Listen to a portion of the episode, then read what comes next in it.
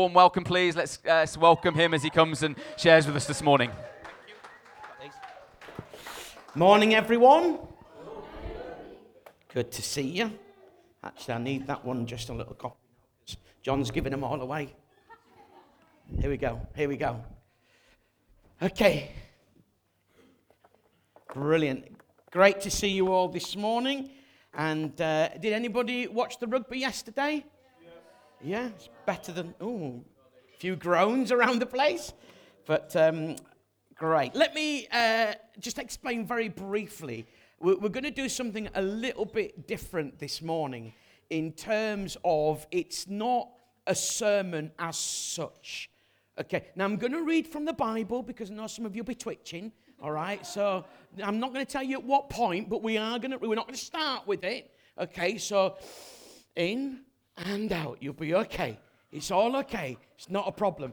Uh, but uh, I, I want to chat to you about something that God's been really stirring in me that I'm uber, uber excited about. So, to help me do that, I want to tell you about a few people. Can I tell you some stories?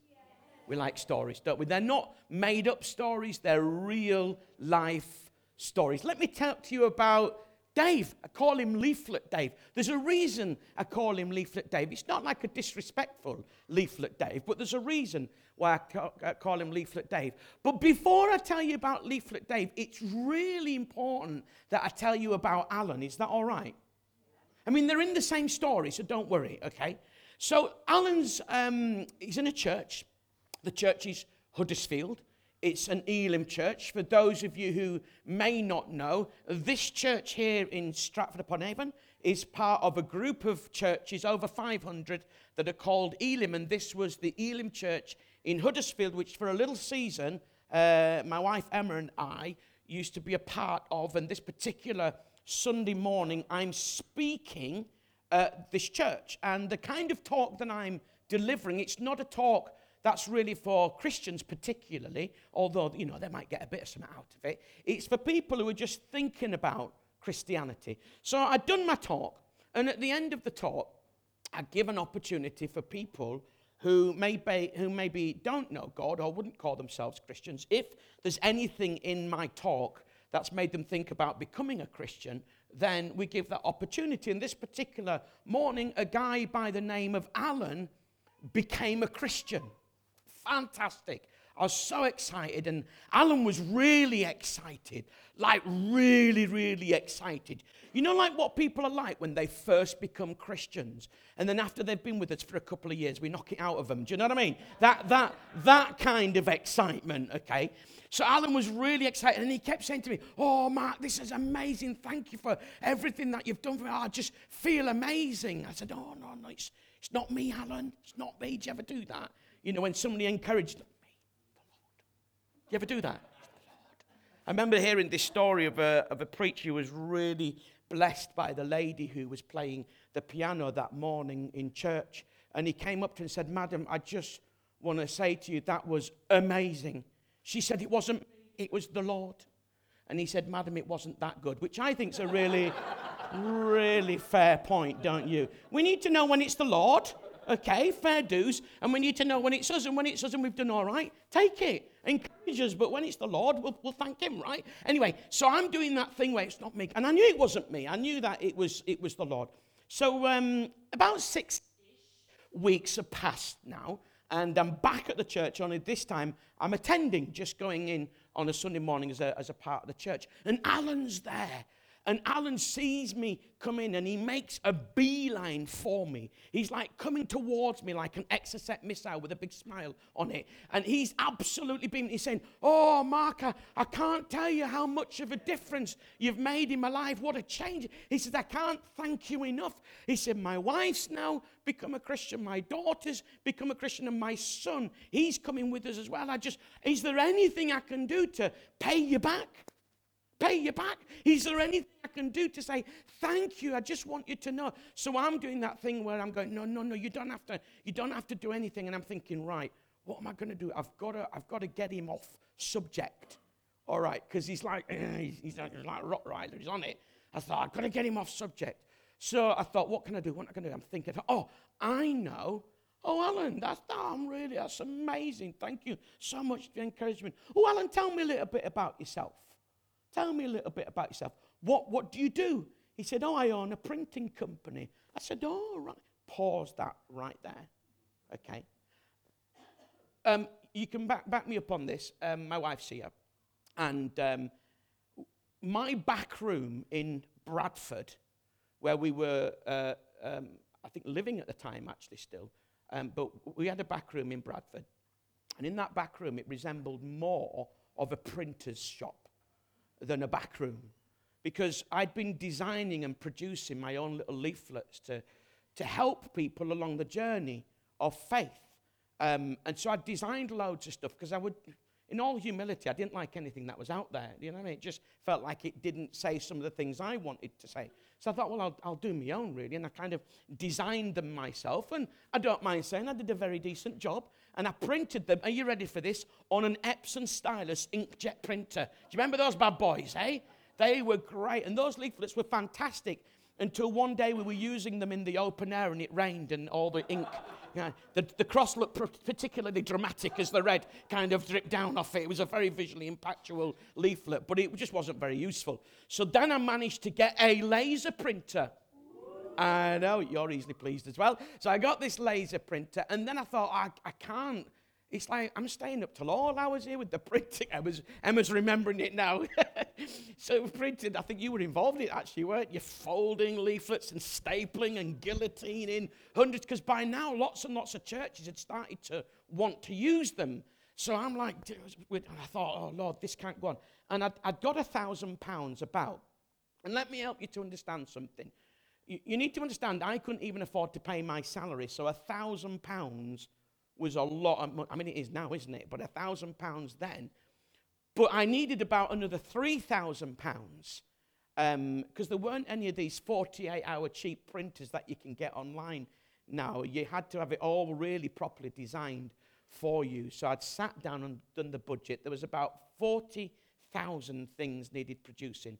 Uh, one of them was a booklet, and three of them were leaflets. So I'd got this thousand pounds, and I'd been praying, Lord, I, I need you to, to, to find the rest somehow because I can't keep doing this. I really, really, Emma can't keep doing this.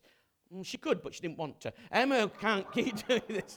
okay, so anyway, so I'm saying, Lord, you've got, you've got to provide somehow. I don't know how you're going to do it. Let me take you back to Alan. What can I do for you? Oh, there's nothing you can do for me. You don't have to do anything for me. It's not me, it's the Lord. Get you off subject. Alan, what do you do for a job? I own a printing company. Ooh, um, there might be something you can, you can do. So I said to him, hey, listen, Alan, I said, you can say no to this, okay, but maybe one thing you could do, which is not to help me, blarney, okay, is actually, because how many of you know that the best way to be thankful is to express it, isn't it? So I said, if you if you want to be thankful, don't be thankful for me. Maybe be thankful to God. Look, here's the deal. And I told him the story. I said, maybe you could fund, part fund, the, the rest of these leaflets, because then you're going to get out the message to lots of people. That's changed you. He went, that's brilliant. I'll pay for the whole amount. So which I said, Alan, that's really generous, but from my own integrity, I've got a thousand pounds, which I'd been praying for God to make up the rest of it. So I need just to be true. Um, I need to pay you the thousand pounds, but if you could, he said, Yeah, no, I'll do it. I'll do it. I'll do it. Fantastic. He said, Come round on Monday morning. So I went round on Monday morning to his studio and uh, I walked in, and this, this was Alan's introduction. Remember, he's only been a Christian now for six to eight weeks, and he just he can't stop telling everybody, but he's not, he's not got that thing that we call sensitivity. I mean, I've met people that have been Christians years and have not got sensitivity as well, so I'm not going to knock him for it. So I walked in, and this was his introduction. Mark, this is Dave. Dave's an atheist. Get him. and I'm doing that thing like with Alan, like you do, you know, when your kids embarrass you and they're little and you go, oh, and I'm looking at say, oh, Dave, he's, just very excited, that's all. And then Dave said to me, oh, no, man, I am an atheist.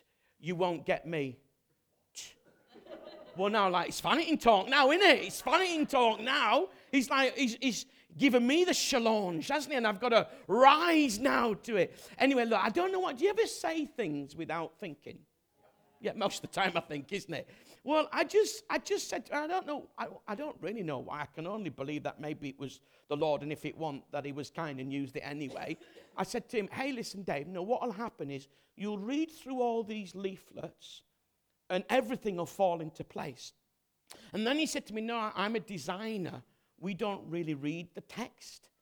And now I've worked with a few designers and I can, I can vouch for them. Sometimes what they design, I'm going, Have you read my text? Because it doesn't really, really match. Anyway, fast forward a couple of weeks, the leaflets have been printed. I'm, I'm coming up to collect them 40,000 um, leaflets and booklets.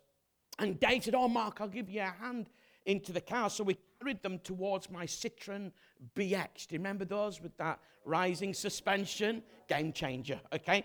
So uh, we're, we're lifting them across, and we're, we're not far off completing all the boxes and getting them in.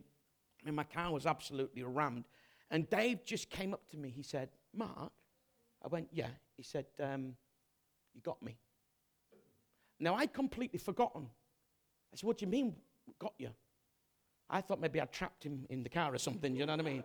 And he, he said, so, sorry, mate, let me lift the lid back up, you know. Can be painful, okay? So um, he said, no, no, you got me. Because what I'd said to him is, me and God, we're going to get you. And he said, and he used the phrase back, you and God, you got me. Now, I'm not offering that up as a top tip for sharing your faith, by the way, okay? In fact, quite the opposite. But here's the interesting thing as I began to get to know Dave a little bit, I discovered that 12 years ago, from that moment in time, when Dave had just gone to university and he'd been doing his degree in design, um, he'd met this guy and they'd become really good friends. And this guy that he met was a Christian. And this guy said to Dave, Look, Dave, I, I just need to tell you about something that's really important to me. And if it's okay with you, tell you, tell you everything about it. But I'm not going to say anything about it again unless you ask me. But, uh, but I need to be true to who I am because this is, this is really key in my life. And he just told him his story about how he'd become a Christian and shared with him a little bit about the message of Christianity. And true to his word, he never ever said anything again unless Dave asked him. And this is what Dave said to me um, just after you got me. He said, what it, what it was, Mark, is I remembered when I read through all your stuff, I suddenly got this kind of, I went back to that moment and I, I remembered what my friend had told me about his life and I'd watched how his faith really shaped his life. He said, and it, 12 years have passed and now I'm reading your stuff and it's all just slotting into place. How exciting is that? It's brilliant, isn't it? I love it. Let me tell you about RTB. Oh, so now you know why I call him Leaflet Dave, because he designed them, just in case you hadn't made the connection. Okay. So let me tell you about, um, I've, I've got a list here. I have to be disciplined because I could tell you about these types of people all morning. So I'm going to tell you about a few more. Let me tell you about a lady who came on a course that I, in which a number have uh, already been on this in Costa Coffee, Reason to Believe, for those of you who were there. And uh, Reason to Believe is basically, it acknowledges that we, Christianity is reasonable, but many people think it isn't. So we just do a little bit of presentation, a little bit of natter, and all that done over coffee and cake, which is no bad thing. So um, I'm running Reason to Believe. It's got to be 10, 12 years ago now. And at the end of Reason to Believe, the last evening, is is it reasonable to believe that Christianity is right? And what I basically say is it, it, it's not that Christianity is right, it's that Jesus is right. And Christianity is the only religion that understands, celebrates, teaches, and seeks to follow what Jesus did. So it's like, it's not that Christianity, the institution, is right. We're not right. Jesus is right.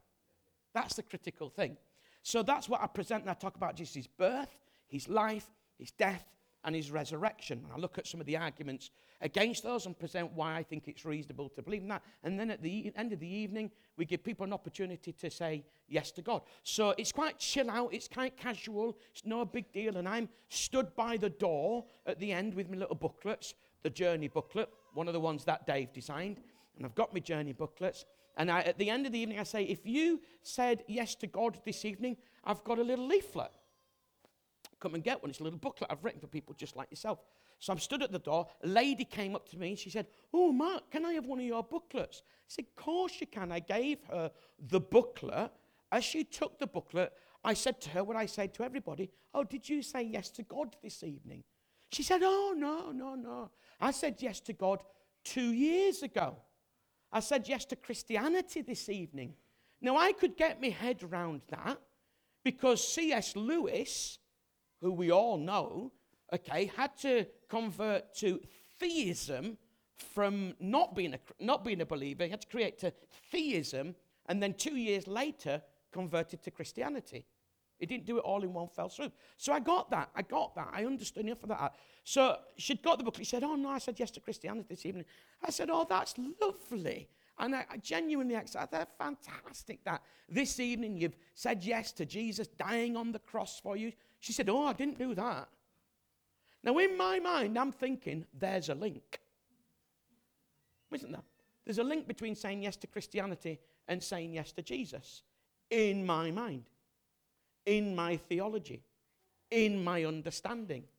But what we've got to understand is for the vast majority of people, they've got to get their head around God. They've got to get their head around Jesus, the person, and then sometimes even get their head around his crucifixion. And sometimes, even as a Christ- Christian, we don't get our head around that, right? So, that, so why should we expect somebody else to suddenly embrace everything? So what do you do? I've given her a booklet. And what do you do? Give me my booklet back. You can't say that, can you?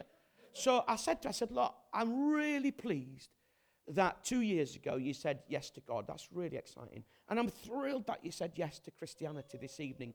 But my encouragement would be don't leave it too long before you say yes to Jesus. Because saying yes to Jesus will make more sense of the yes to Christianity you've said this evening and the yes to God that you said two years ago. I got an email about two years later. She's saying, Oh, I've obviously worked in twos. Um, she said, I'm, uh, I'm getting baptized on Sunday. I finally said yes to Jesus. It's brilliant, isn't it? Let me tell you about which, oh, let me tell you about Rich. Rich is from Chesterfield. About um, three, four years ago, I'm speaking at an Alpha launch. Now, for those of you who don't know what Alpha is, Alpha is a brilliant course that has helped thousands upon thousands upon thousands of people across the globe to think about Christianity. It's excellent. And I often come and do what they call the Alpha launch. And the whole idea about Alpha launch is just to encourage people to, to sign up to the rest of the course. And uh, so I often do these types of evenings. And in that evening, I'll often say, have a proper look. A lot of people, they, they've rejected Christianity without having a proper look. Go on, have a proper look. Don't say it's not for you when you've not looked into it, because if you've not looked into it, what, how do you know what it is that you're saying isn't for you? So have a little look into it, find out what it really all is about, and then if after that it's not for you, fair dues. Sad, but fair dues. Okay, so that's the kind of thing of the evening. Rich leaves the Alpha launch that evening going, I've never had a proper look. He's right, is that, Mark? I've never had a proper look. I've said no to it. I don't even know what it is that I'm saying no to. So he signed up to the Alpha course. At the end of that first Alpha course, Rich became a Christian. At the end, uh, the, the beginning of the next one, he started to help set up for Alpha. Then he starts to help at the next one lead a small group. Then he starts to help lead the whole thing. Now he's a speaker on it, and now he's employed by his church as their operations director because they do a whole bunch of stuff in the community. And it all came not because he was battered over the head with the gospel message, the Christian message, but because he was challenged to have a proper look. I could tell you, as I've mentioned, lots and lots of stories. I've just found somebody who, um, this last couple of weeks, I got a message from them over Christmas. Um, a lady's become a Christian 37 years ago. For the last 34 years, she's been praying for her husband to come to faith. Don't know what she was doing for the first three days, but the first three years, but that's, that's by the by. She's the last 34 years of Bahrain. Been so disheartened, so discouraged, no movement. And at Christmas, he came to hear me speak. And at the end of the service, he said to a guy in the church that he knew, I like him. I'm, I'm definitely going to become one of those little yeses after 34 years. Just had a message this week from a church who've been working with a guy. I've done loads of events at the church. This guy's come to see me speak, done lots of stuff like Reason to Believe, comedy evenings, Christmas evening, life series, all sorts of different stuff that get people thinking about faith and life. And for 12 years, 12 years he's been coming to the church. And just about six months ago, he said a big yes to God after all these years. I'm going to pick up on that in a few moments' time. Why am I telling you these stories? I'm deliberately telling you these stories because you know what? That's the way that 99.9%, always leave yourself a get out clause, 99.9% of people who become Christians do so through a journey. I've not met anybody who's gone to bed an atheist and woke up wanting to be a Christian. I'm not saying they're not out there, I'm just saying I've not met them. Now, when you consider for 32 years, just this year, for 32 years, I've been traveling around the UK, meeting lots and lots of people who don't know Jesus. And I've never once come across, in amongst all the people that are Christians and all the people that are on a journey, I've never once come across somebody who's not been through some kind of journey. Never once. I'm not saying they're not out there. I'm just saying I've not come across anybody who's not been through some kind of journey. Now, hold that thought. In Elim, this is part of Elim, as I mentioned, we, we've got four things that we call our priorities, the four things that are really important to us. Uh, we really believe in churches, absolutely 100% believe in churches. The little slides are going to. You know, I'm looking at that screen that's nothing to do with this presentation, isn't it? And I'm thinking, what, what slide's that from my. Don't remember putting that up there. And it's, oh, now I've got the menu for the week, okay? that was a posh echo monitor. Um, so we really, really believe in churches. Um, but I, I, I believe in churches that have a healthy culture of evangelism, a journey based approach. Don't you want to belong to a church where people who are on a journey to discover God can find Him here? Don't you want to belong to a church where people who are on a journey can come here and however long they're on that journey, that's fine? Don't you want to be part of a, journey, of a church where people come along who will probably completely disagree with us, both in the way they live their lives, the choices that they make, but we want them to be welcome? The truth is, Probably most of us don't agree with each other on lots and lots of stuff. It's the truth, isn't it? So, so we really should be a, a, church that has a healthy culture of evangelism. What I mean by that is not just a church who rams the gospel message down people's throats. I believe in the power of the gospel. I've seen it transform so many people's lives. I've seen it do its work. And precisely because I believe in the power of the gospel, I want to allow the gospel to do its stuff. So we want a church, and I know this is John's passion. I know this is where we're going as a church, where people can come on that journey and we can journey with them. So we believe in churches. We believe in leaders, but leaders that lead by example. leaders that are not the types of leader that just tell us all what to do. Aren't you glad that in our church we've got a leader who doesn't just tell us all what to do? I love John to bits. I absolutely adore this man. I love, I love his nature. I love his character. I love where he is in God. I love how he leads. I, this guy, we are blessed to, to, to have this man uh, leading church. We really, really are. And I'm excited by where we're going. Okay. Ooh, got a little bit emotional then, mate. Even if you have given two of my books away, I can't even say it. Whenever it comes to giving things away, I start stumbling over the words. It's, it's the Yorkshire spirit. The cry of a Yorkshireman is, How much? I'll give you this for now. How much? so, yeah, John, genuinely, we're, we're really, really blessed. We believe in leaders. Now, me, I'm an evangelist, okay? So, I want to help people who are evangelists. I want to train and develop and equip them and get them a better understanding of how people come to faith. If that's you, it might be that's you. Here. Then come and chat to John and we can look at how we can shape that up a little bit. We believe in nations. We be- absolutely, Elim is made up of nations. Hey, not just across the globe, though we have lots. We have Ian as uh, who's international missions director, but actually nations right here in, in the UK. We, we are made up of nations, so we believe in nations, not just journeying with nations over the seas, but journeying with nations right here. So we believe in nations, and we want to reach the nations here. And we believe in disciples. We want to make disciples. It's so, so important. Jesus said basically things love God, love your neighbor, make disciples. That's the deal. We don't need to come up with a vision and strategy. That's what he said. We just love God, love people, and make disciples. So we believe in disciples, but the problem with making disciples in the past, what we've done is we've said, right, you become a Christian, and now we'll make you a disciple. Okay? And it's all been done around a course. It's a kind of homogenized way, a kind of one style fits all. And me and Sue were chatting about vastly different we all are completely different. So we believe in disciples, but we want a journey based approach, not some kind of collective course. Because if we don't understand the process by which a person comes to faith, it makes it nigh on impossible to inform their discipleship pathway. I'll pick up on that in a few moments' time a little bit more. I'm not here to talk massively, massively around these key areas, but these are four priorities for Elim, and we really, really believe in these. Here's a question for you to discuss and lose sleep over. When does a disciple become a Christian?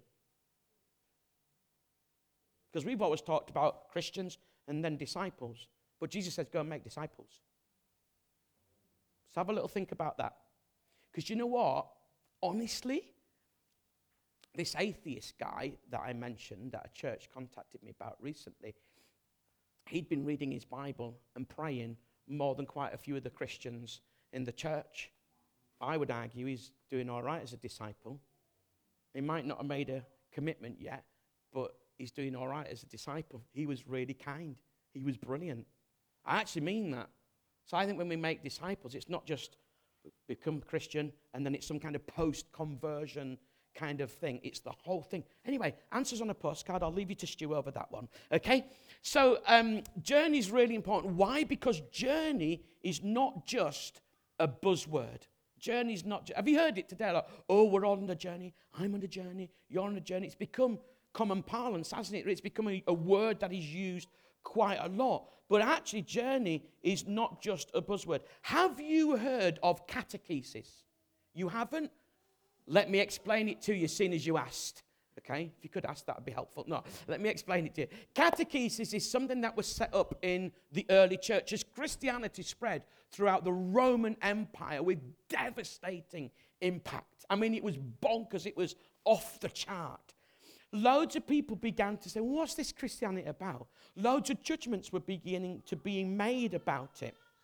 Loads of rumors would spread about it. People would make wrong decisions about it.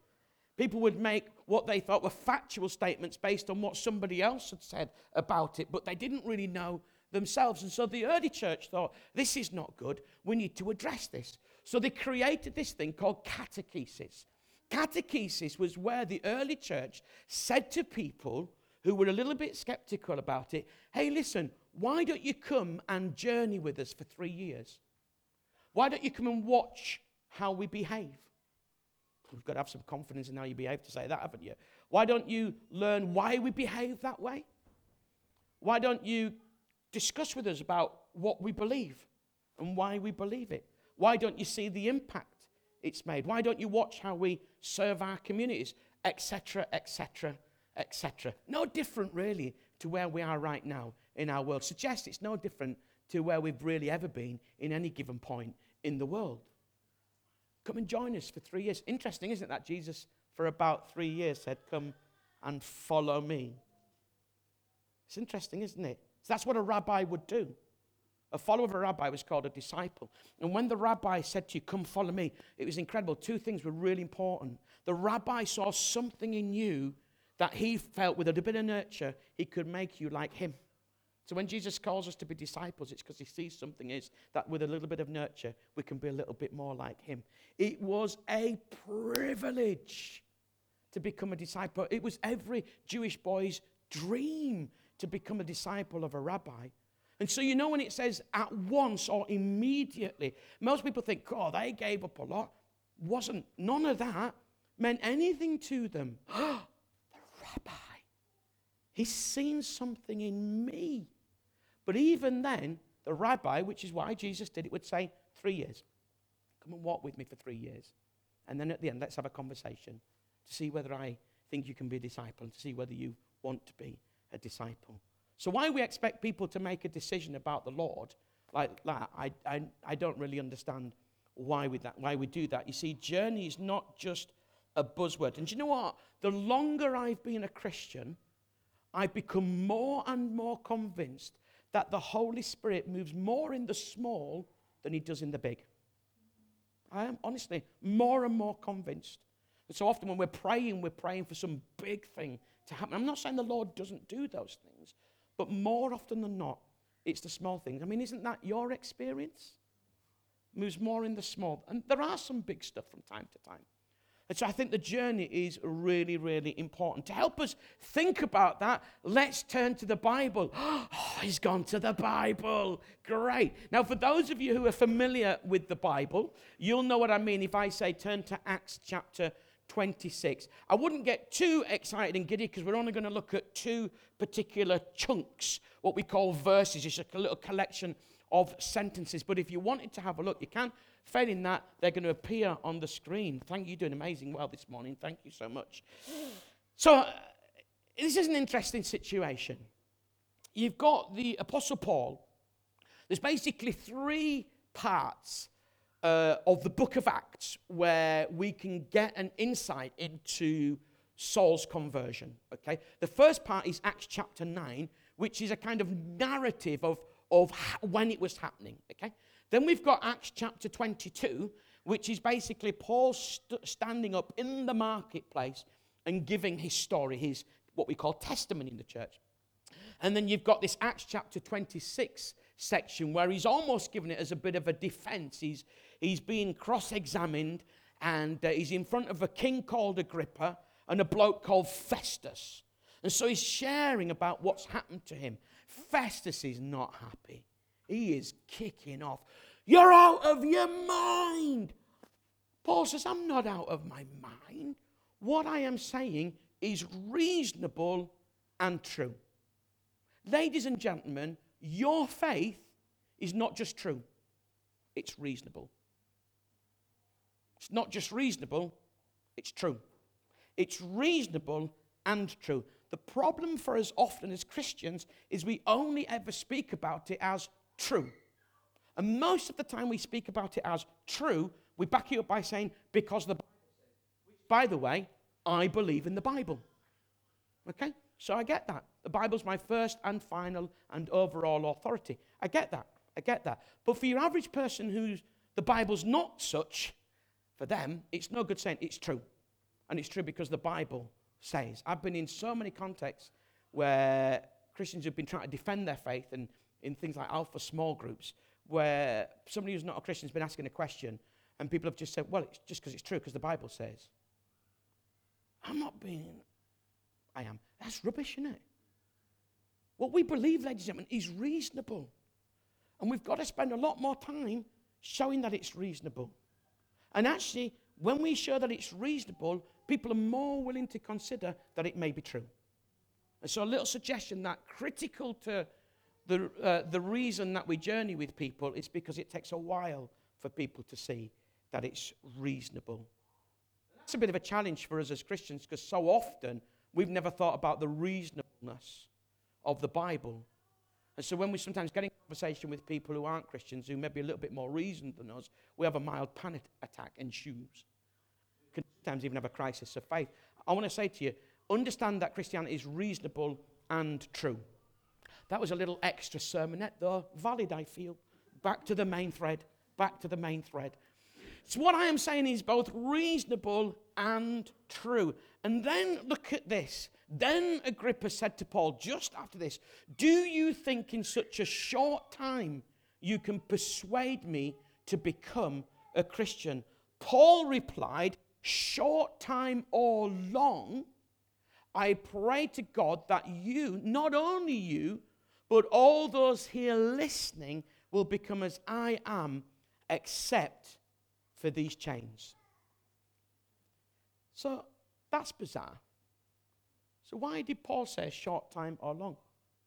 See, I, I honestly believe that Paul had a greater understanding of the process by which people come to faith than we might think he did. You see, we talk about, and, and, you'll have heard this, or when people are sharing their story about how they came to faith, they say things like, Well, I didn't have a blinding flash of light. For me, it was much more gradual. Or may even, if they're slightly more Bible literate, I didn't have a Damascus Road experience. For me, it was much more gradual. Have you heard that?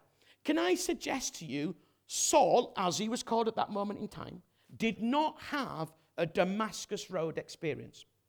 I mean, oh, geographically, it was a Damascus Road experience.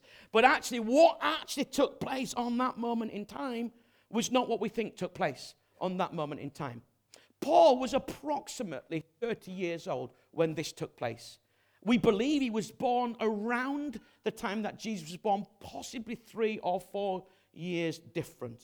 But he would be approximately 30 years old at this time. And as Paul has this experience on the Damascus Road, what you need to understand, he already believed in God. In fact, I would argue he was probably one of the most passionate believers of God. He, he was schooled under Gamaliel, the most prestigious teacher, as were his parents. So he was brought up in a God fearing family. He's 30 years, and for 30 years of his life, he's believed in God. So we can't really equate somebody as kind of having a kind of uh, an overnight sensation and saying that's what happened to Paul because it didn't because he already believed in God. 30 years thus far has been his journey. And wrestling with God. So, but what's happened now? Some things have begun to accelerate in Saul at this point when he's still called Saul. It gets very complicated. Some things have begun to accelerate. You see, it's more than likely that Saul heard Jesus speaking in the temple. Jesus spoke in the temple. He certainly knew about Jesus, didn't he? He's certainly seen the influence that these Jesus followers are having, and therefore Jesus is having. But he saw Jesus as a threat to God, and so tried to eradicate, to destroy. I mean, at this moment in time, Saul's job is to go and kill a few Christians. Weird gig, isn't it, really? And he's got some special permission to go and kill some more. Who knew you could get special permission to go and kill some more Christians? That's what's happening. So he's on his way and he's on this road, and then there's this blinding flash of light. Who is it that he meets? Jesus. But I want to suggest it's not just Jesus he's met, he's met the crucified, risen Jesus. He, all, he knew about Jesus, he'd seen the influence of Jesus. He believed in God, and now he's met not Jesus, the person pre crucifixion, but met the crucified, risen Jesus. And he has this encounter. And so he says, Who are you? I am Jesus, who you are persecuting. What do you want me to do? It's always a good thing. Jesus didn't want to just to, to rescue us from a life without him. He's got something for us to do. I love that thought. I'm going to be disciplined because I want to say more on that place, then he has this incredible experience where he's talking with Jesus, but that's not enough. Jesus says to him, Right, I need you to go to Straight Street. There's this guy there called Ananias that have prepared him. You're going to meet with him. So he believes in God, 30 years old. He knows about Jesus. He's seen Jesus' influence. He now meets not Jesus, but the crucified, risen Jesus. And now he has to go and spend a bit of time processing what's just happened on a and then after that, he joins a few of the disciples. It's a small group.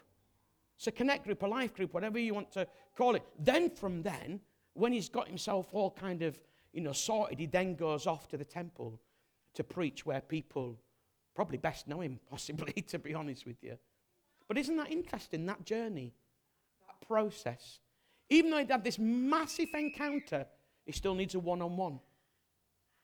See, we have this notion that all it takes is for God to pour out his spirit and that'll all be done. It won't. It won't. We need to journey with people. And I want to suggest to you it's so critical that we journey with people and are patient. It could take them 30 plus years in their journey, and that's for somebody who already believed in God. And that's why when Saul said, um, when Paul says short time or long, because he knew that it can happen over a long period of time, I wonder how committed we are to the long term. I actually know people that have given up meeting with their friends because they haven't become a Christian. And I think, shame on you. You've just abused that person just so you can share your faith. What, what about genuine friendship and family and journeying, whether they become Christians or not? just journey with people, be there with people. And yeah, it's quite hard, I get that. But the problem is so often we set out to convert. I want to suggest to you we can't create souls, but we can create journey. We can't create conversions, but we can create conversations. Don't set out to convert, set out to converse. That's what we need to do, just to chat, just to talk, just to discuss. Because you know what? I work on the basis that God is working in people. And it's really fascinating. There's a fascinating little sentence that it's almost easy to miss, where Jesus is saying to Saul, It's impossible for you to kick against the goads. Are you familiar with that phrase? Let me tell you what a goad is, okay? A goad is an agricultural implement. It's similar in size and shape to a pool cue. It's fatter at one end and a little bit more pointed, rounded pointed, but pointed at the other end. And it kind of angles down. And it was used when an ox or an oxen had had the big heavy load put on it that it knew it had to carry and it didn't want to move. And so what they would do is the farmer would, would, get the, would get the goad and he'd just prod it. He'd just nudge it. He wouldn't hit it with the thick end, one fell swoop. That'll learn it. That'll do it. Okay, no, he'd just gently prod, gently prod, gently prod. The notion being that it became more uncomfortable for the oxen to stay as it was than it was for it to move. Jesus is saying to Saul, it's impossible for you to kick against the goats. I've just been nudging you, been nudging you. It's going to become more uncomfortable for you to stay as you are. And what were those nudgings? What were those goadings? 30 years of believing in God? Some scholars suggest that Saul's sister had become a Christian. We know he was present at the stoning of Stephen. He'd heard about Jesus. Maybe his aggression was reflective of the fact that he was running away from something that he knew to be true. I don't know. But what we do know is Jesus had been prodding him. I meet so many people who, when they finally, invert, inverted commas, become Christians, they do so because it's like, oh, I might as well as do it. Because over time, things have just built up and built up and built up, and it's like, oh, it makes sense now. And you know, sometimes when people put their hand up, okay, we think, oh, that, that's the moment for them. Do you know what? It's probably not. it's probably not. It's probably not the biggest decision they made. They've probably already made it. For an atheist to think there may be a God is probably the biggest decision they're ever going to make in their life. And we've just got to change how we view things a little bit, has been my experience. So, journey is really, really important. Have you heard of the Choluteca Bridge? If you haven't, I shall tell you about it. This is incredible. This was uh, built in Honduras, and uh, it was um, it was commissioned for use. It was built around 1996. Took a couple of years to build, and in the year it was commissioned for use, for use Hurricane Mitch struck. Do you remember Hurricane Mitch? Struck Honduras, and um, loads of bridges were destroyed, uh, including the old bridge that this one replaced. This is in the year this bridge was commissioned to use. Now, this bridge stayed almost perfectly intact. But a couple of things happened. The first thing that happened is the river changed, it moved course. Yeah? Before Mitch, the river was there. Post Mitch, the river's here. I mean, there's nothing you can do in your project planning meeting with that, is there? It's, you, can't, you can't foresee. I mean, imagine the devastation. Imagine driving to work that morning in the year, feeling pretty proud of your bridge. Oh, look. Where's my bridge gone? So the bridge itself was perfect, apart from the river had changed and the connecting points from the main bridge were destroyed. But the bridge itself stayed in near perfect condition. It was just useless. I want to suggest to you, I, I don't think by and large the, the church is in a bad state. I, I still believe in the church, what, whatever church is, that's a fresh debate to have, isn't it?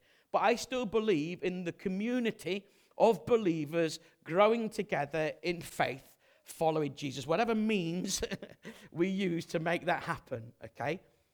So I think the church is okay. I mean, there's a few tweaks need to be made. Let's not, you know, get ahead of ourselves here. There's some changes that need to be made. But what has happened is we've lost our connections.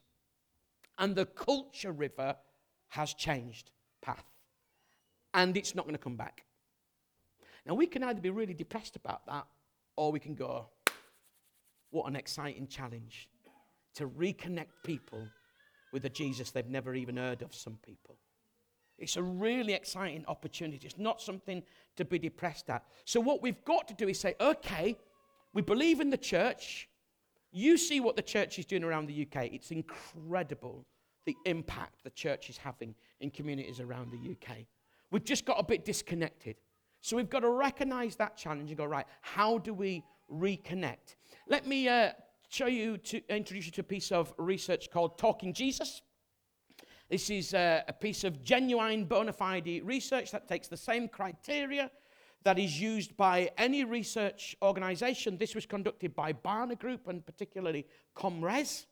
And uh, they, along with people like Gallup, are the leading research people in the UK. So whenever the UK presents stats that 32% of people, da, da, da, it's probably this or a similar organization. So they applied the same research criteria. In fact, actually, that's not true. They did the research, it came out overwhelmingly positive. So the heads of all the denomination and key leaderships in the UK were a little bit cynical. So they said, We'll have the research done again. Barna Group are saying, We've never done this. It's going to cost you 25 grand. They raised the money and they did it again, and it came out exactly the same. So the research is good and helpful research. You can download this if you want. It's called Talking Jesus Research. It's available on the Hope Together website. Just Google that, it'll come up, or the Evangelical Alliance website. I've been involved in, in, in some of this, but it revealed uh, a couple of really, really interesting things. It revealed that most people who weren't a Christian knew a Christian. Now, bear in mind, this research was what do you know about Christians, not what do you know about church. I think that would have provided some, some different stats, and I think they would have probably been more negative. Okay? But I'm okay with that because people are a little bit miffed with institutions anyway. It's not just against the church, it's general. Okay? And that's all right because we love Jesus and we love the church, but we love Jesus. So let's just represent Jesus. And that, that's what we need to do. But they were reasonably positive. You can find all the back data of this as well if you want to do, but you need to look. Here's this. Look at this one here. They had some really positive words to say about us. If we could have the next slide. So just the blues, the adults, the orange is the young people. So the, the young people survey was done separately, but amongst a thousand young people. And then the research was, the results were pulled together so that we could present it in one thing. They thought we were friendly, caring, good humored, generous. That's all right, isn't it? Okay? Next slide, please. They had very few negative words. Few said we were narrow minded, hypocritical, uptight, or homophobic. Only a few had that view of us based on the Christian that they knew. Not based on the church, but based on the Christian that they knew. And this excites me. Next slide, please, sir. Listen to this. one in five adults and one in six young people wanted to know more about Jesus Christ. One in five adults and one in six young people were open or interested in an experience or encounter with Jesus. That's all right, eh? Now, you know, in the church, we're really good, aren't we, at worrying about what we haven't got than what we have got. And some of you are probably thinking, what about the four in five? It's a fair point. But should we just get a little bit excited this morning about the one in five? Yeah? We'll, we'll worry about the four in five. We're not ignoring them. But one in five people are interested. What are they? Are they people that are ready to become Christians? Probably not. Are they ready for people? Are they, are they people that might want to investigate? Possibly, probably. Are they people that are willing to become open minded about the Christian faith? I would suggest they're probably already open minded and they might be willing to have an investigate. And so I've created a framework that I believe God has given me. And it's come from actually quite a lot of years of discussion with myself and Emma. We've chatted about this stuff, haven't we? Just how we can do our evangelism with integrity and help people along that journey and not forcing people or you know like the times when we said oh do you want to come to a comedy night and we haven't told them there's any christian content in it you know those sorts of things the, the, the things like the word pre-evangelism it's got to go pre-evangelism got to go because we talked about pre-evangelism. We do this amongst those just so we can get to evangelize them. Now that's all got to go. We've got to recognize this journey-based approach to walking with people. And so for years I'd, I'd felt, yeah, I'm, I'm happily giving people an opportunity to become Christians, seen the Lord use me to help many people to become Christians, but I had this increasing dissatisfaction about what about those who are not ready to say yes to God? They're not saying no, though. and I'm not helping them. And, he, and I, actually felt really challenged one day because my appeal was this uh, if you become a Christian, da, da, da, come and meet me at the door, I'll give you a booklet. If you're somebody who's open minded, just speak to your friend. What sort of message was that sending out? I didn't know whether it was or it wasn't, but I felt deeply concerned that it made it look like I'm only interested in you if you want to become a Christian. And that really upset me when I realized that. So for years I wrestled, Lord, how do I do this? How do I hold this tension of not holding back because there are loads of people who want to become Christians, but helping those? How do I celebrate the healthy maybes, the little yeses? I didn't have that language at the time. And one day I was delivering an appeal and this language dropped into my heart and spirit. Big yes, little yes, healthy maybe. I'm really excited by it. I wasn't planning the words. It was just like they were coming, they were happening. I'm going, oh, have you ever done that when you've been speaking? You go, oh, where did that come from? And what was amazing is at the end of that meeting, I was blown away by the amount of people who responded to the gospel. Some people came to me and said, Oh, I, am a big yes. Can I have one books? I had people who weren't Christians coming up to me and saying, I'm a little yes. I had people come up to me who weren't Christians saying, I'm a healthy maybe. That's really powerful. That's somebody who's not at that point where they can say yes to God, but they're saying, I'm a little yes. There's power in that statement. When people who aren't Christians self identify where they are on the journey. Ladies and gentlemen, when I suggest to you, I'm not going to suggest to you, I believe, and I, I don't speak like this, but I've decided to be a lot more bold I believe that God has given me something for the UK church that we simply must embrace if we want to be effective.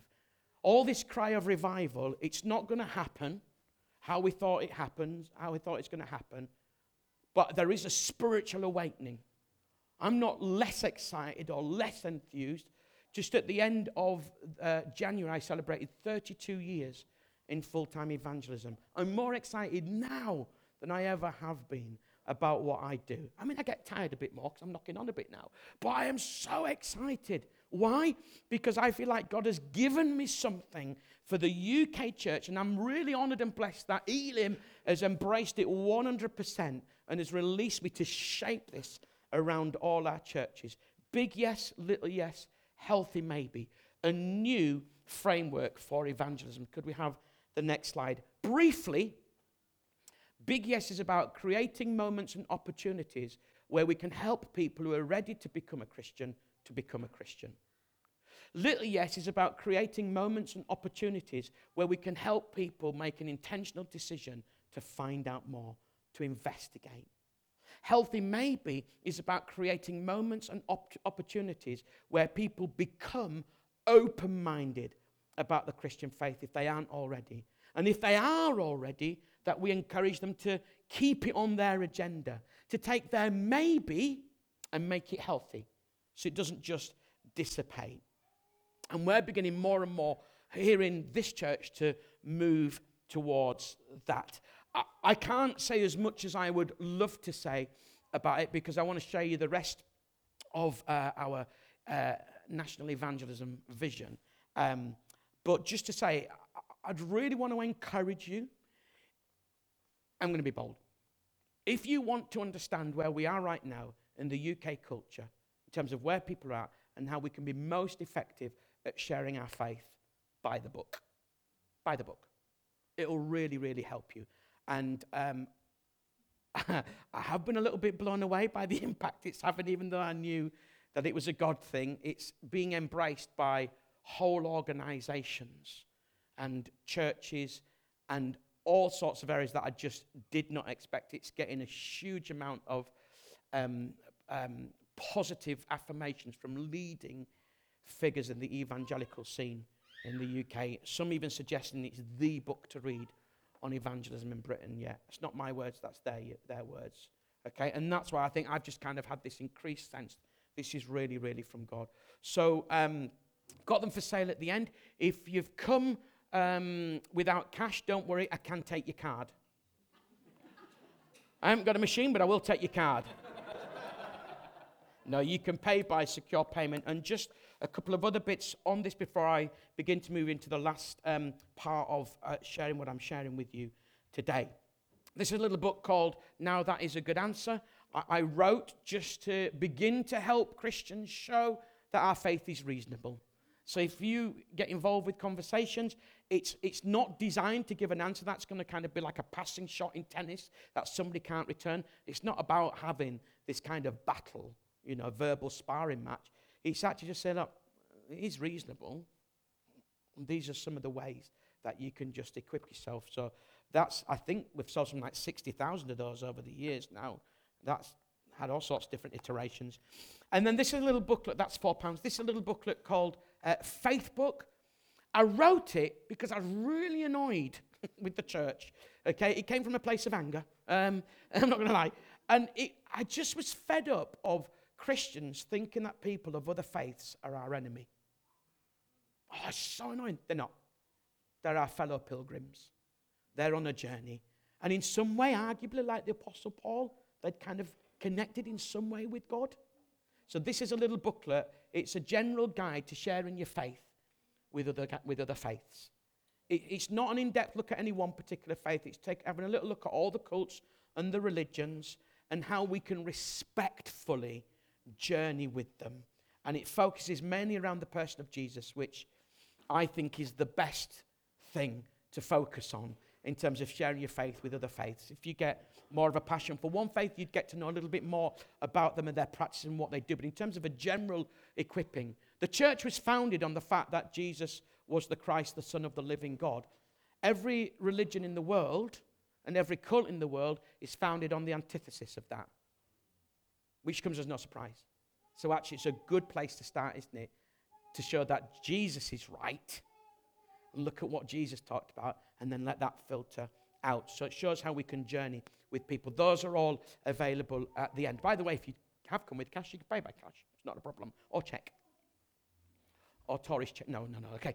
Next slide, please, sir. So, how do we do it? This is, uh, we're going to whiz through these. Um, next few slides in the next hour or two. And then, um, oh, you're making your own jokes up now, are you? Okay. It's not an hour or two, don't worry. It's 50 minutes. No, it's not. It's not. So, how on earth do we do this? I want to suggest that if we want to help people on that journey, that big yes, yes, healthy, maybe journey, then I think there's three things that we uh, need to embrace. I want to talk about those three things Um, and then just, I will say one or two things about them. My intention at this stage isn't to do a massive thing on, on any single one of them, it's just to headline it a little bit. Um, but I believe we've got to do uh, a few things words, action, spirit. Best summed up in this old image of a milking stool. And uh, so we've got a big yes, yes, healthy, maybe, represents the process by which people come to faith.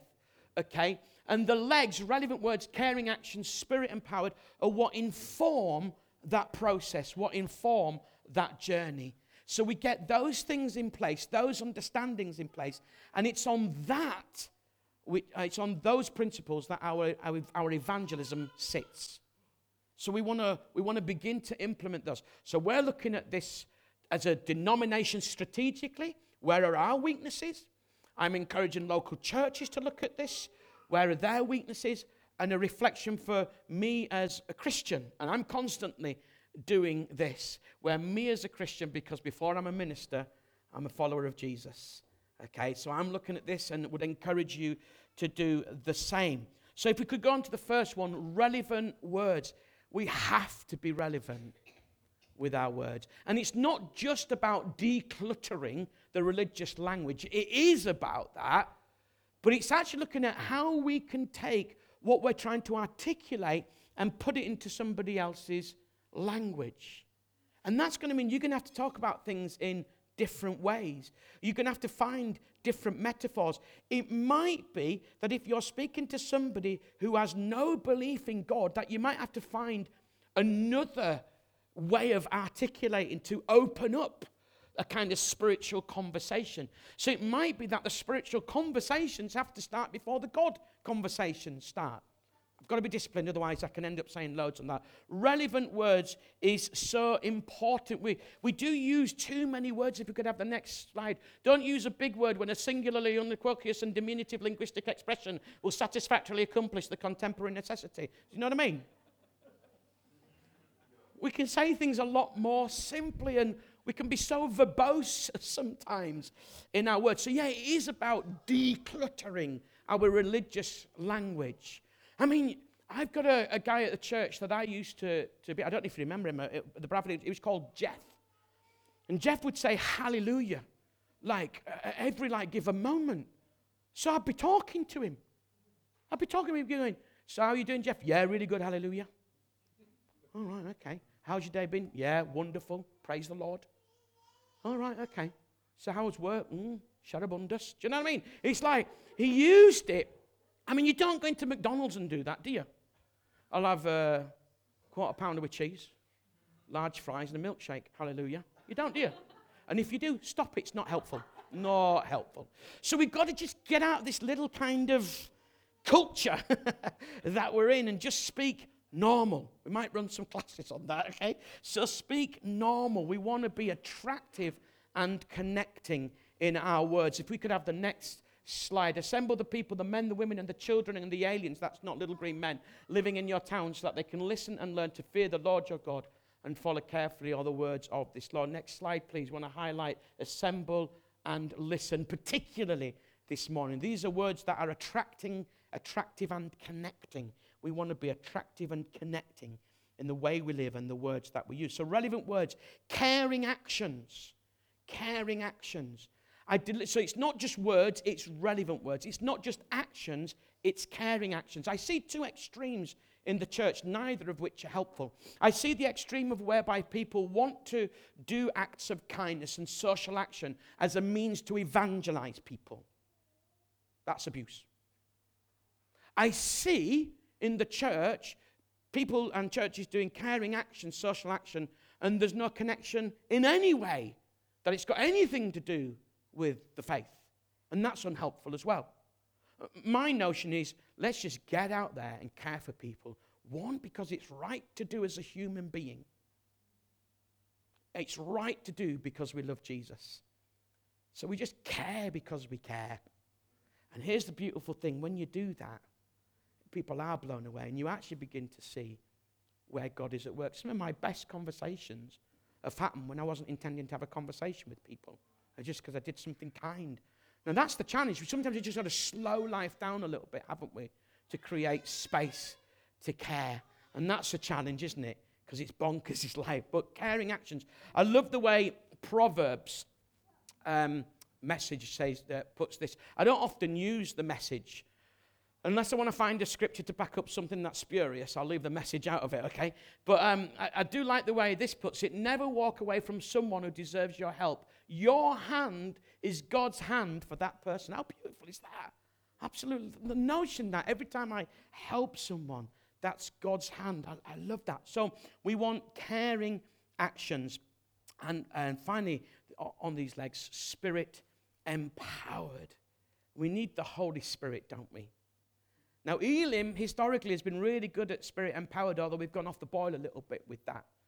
We're actually doing quite well at caring actions, not always so good at relevant words. And I believe that we've got to get relevant words, caring actions, and spirit empowered. I don't want to be known as somebody who's word and spirit. I want to be known as somebody who's word, spirit, and actions. Why? Could we have the next slide, please? It's what Jesus did. Do you remember where were the bands? Do you remember them? WWJD. Do you remember that? I always found it interesting that we needed a rubber band to remind us what would Jesus do, don't you? Slightly frightening, but never mind. So I'm not going to do a rubber band, but I'm going to I'm going to make a new movement. Could you have the next slide, please? It's what Jesus did. And if you look at the life of Jesus very quickly, Matthew 9:35, next slide, it says Jesus went through all the towns, villages, teaching in their synagogues, proclaiming the good news of the kingdom and healing every disease and sickness. We're familiar with that notion of being filled with the Spirit, that he went proclaiming the good news and healing. But look at this one in Acts 10:38. Next slide, please. How God anointed Jesus of Nazareth with the Holy Spirit and power, and how he went around doing good and healing all those.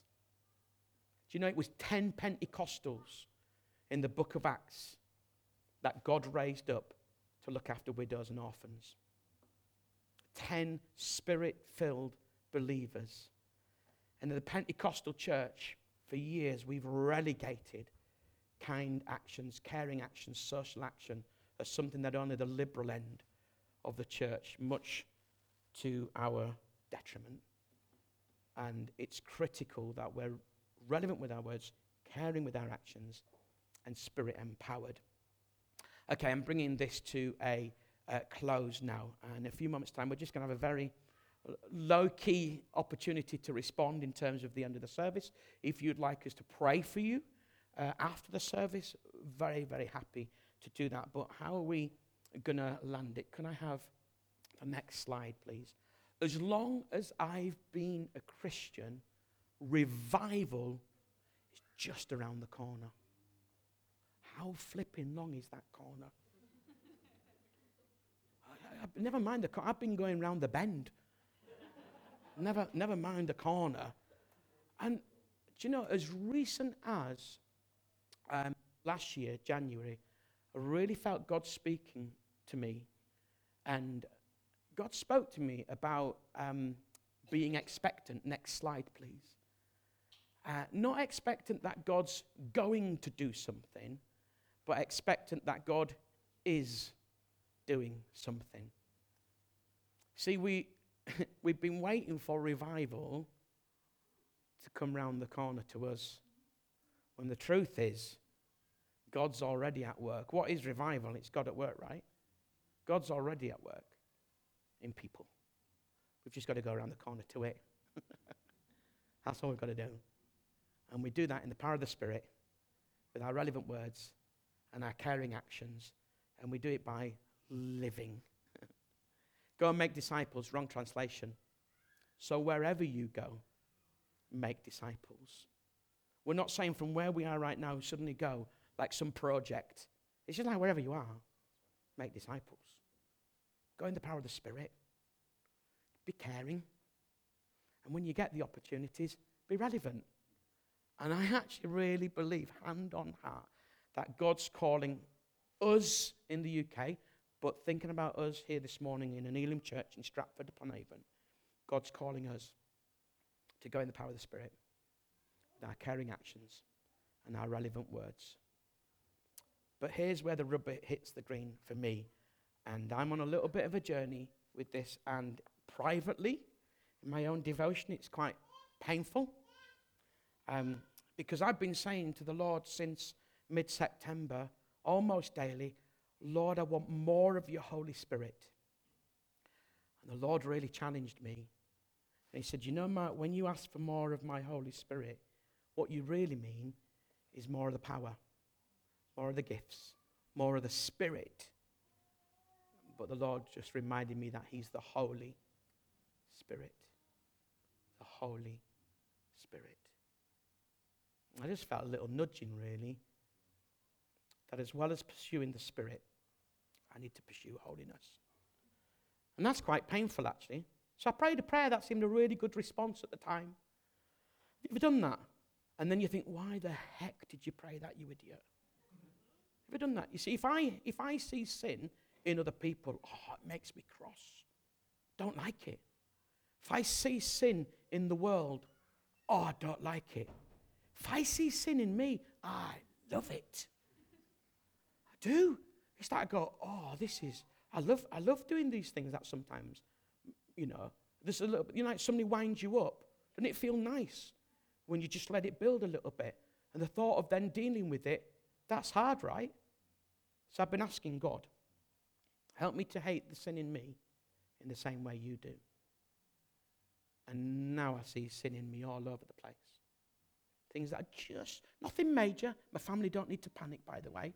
Sense a little bit of a meal after the service where we're discussing dad's sins. Okay.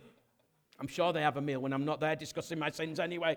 But but just it's not it's not it's not this major it's not like I'm in a bad way. It's just I just want to be like Jesus. And sometimes it's just being willing to say sorry quicker. Things like that. It's things like, you know, when you're at work and you've got um, a dinner hour, and that's when you have your dinner. And then either side of the dinner hour is normally where you work. It's things like working in the work hours and not doing Facebook, isn't it? In, in, in work time. Now, so obviously, some organisations have a different approach to things. It's, it's those things, isn't it? It's, it's just being honest in mileage claims. It's, oh, here's, here's a classic. I get this so many times. Oh, I've caught a taxi. Could I have a receipt for that? Yeah, how much would you like a receipt for? Um, the amount of money that I've given you? Oh, do you not want to claim any more back? No, I don't. It's like, in, in, I, I actually, I don't you remember this, Emma, we, we were decorating our house, and we had somebody who was a Christian decorator who wanted to give us an invoice for more than we paid him so we could claim more from the insurance company. It's unbelievable, isn't it? So I don't know what your life is like, but what I've done is I, I just, I want people to look at me, my family and friends included, and be blown away by how much like Jesus I am. No, I'm not. I'm not, but I want to be. So I want to be holy. Because I feel if I can pray and deal with the holy stuff, I don't think I'll need to ask the Spirit as much. And isn't that what Paul meant when he said, I need to decrease that he might increase? Isn't it interesting that he'd, he'd put it that way round? He didn't say, I want you to increase, so I will decrease. He said, I, I need to decrease so that you can increase. And so, just at the end, as a means of response this morning, um, thank you for, for listening. I know it's been a, a fairly lengthy talk, but there's so much that I need to share, and I can't do it over a series with, uh, we've got over 500 churches, and so I've got to kind of condense it, and there's, as a communicator, that's um, got frustrations in it, but, I, but thank you for, for being patient, and John for just shaping the service a bit differently and allowing me to, to share this. But I wonder just in the final few minutes whether you might respond in your own heart. I guess if we could have the worship band. There's a little song um, did we, was it the one about the Holy Spirit? Did you have that? Um, if we could sing that, if that's okay. And it's not, it's not a big kind of come to the front or anything like that. I just wonder whether where you are right now, you might be willing. You see, I've made this, this invitation, and this is the invitation. Will you come with me on a journey to a place called holiness. Will you come with me on a journey to a place called holiness? That I might be